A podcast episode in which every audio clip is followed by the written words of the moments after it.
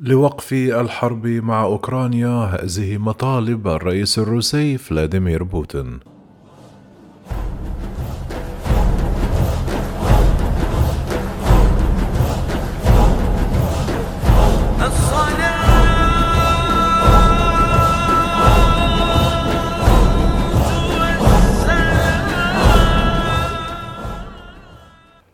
اتصل الرئيس الروسي بالرئيس التركي رجب طيب أردوغان في وقت مبكر من الجمعة وكشف بالضبط عما سيتطلبه الأمر لسحب القوات الروسية من أوكرانيا.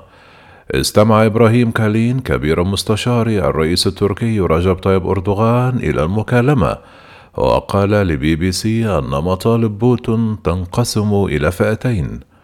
قال إبراهيم كالين أن المطالب الأربعة الأولى ليست صعبة للغاية بالنسبة لأوكرانيا للوفاء بها، وتنطوي على قبول أن أوكرانيا يجب أن تكون محايدة وألا تنضم إلى حلف الناتو، بينما تشمل المطالب الأخرى في هذه الفئة خضوع أوكرانيا لعملية نزع السلاح للتأكد من أن البلاد لا تشكل تهديدا لروسيا في المستقبل وأن اللغة الروسية يجب أن تتمتع بحماية قانونية في البلاد، ومن الواضح أن المطالب الأكثر صعوبة تكمن في الفئة الثانية، حيث يطالب الرئيس الروسي بوتين بإجراء مفاوضات وجها لوجه مع الرئيس الأوكراني فلاديمير زيلينسكي قبل اتخاذ قرار بشأن اتفاقية حفظ السلام.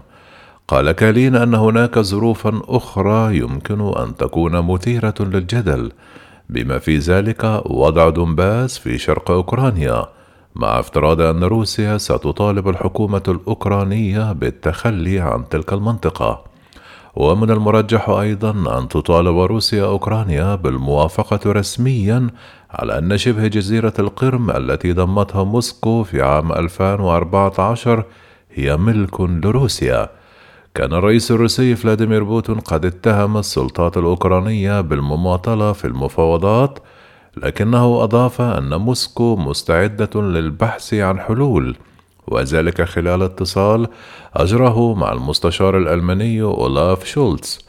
وقال الكرملين بعد الاتصال تمت الإشارة إلى أن نظام كييف يحاول بكل طريقة ممكنة المماطلة في المفاوضات عبر عرض مزيد من المقترحات غير الواقعية.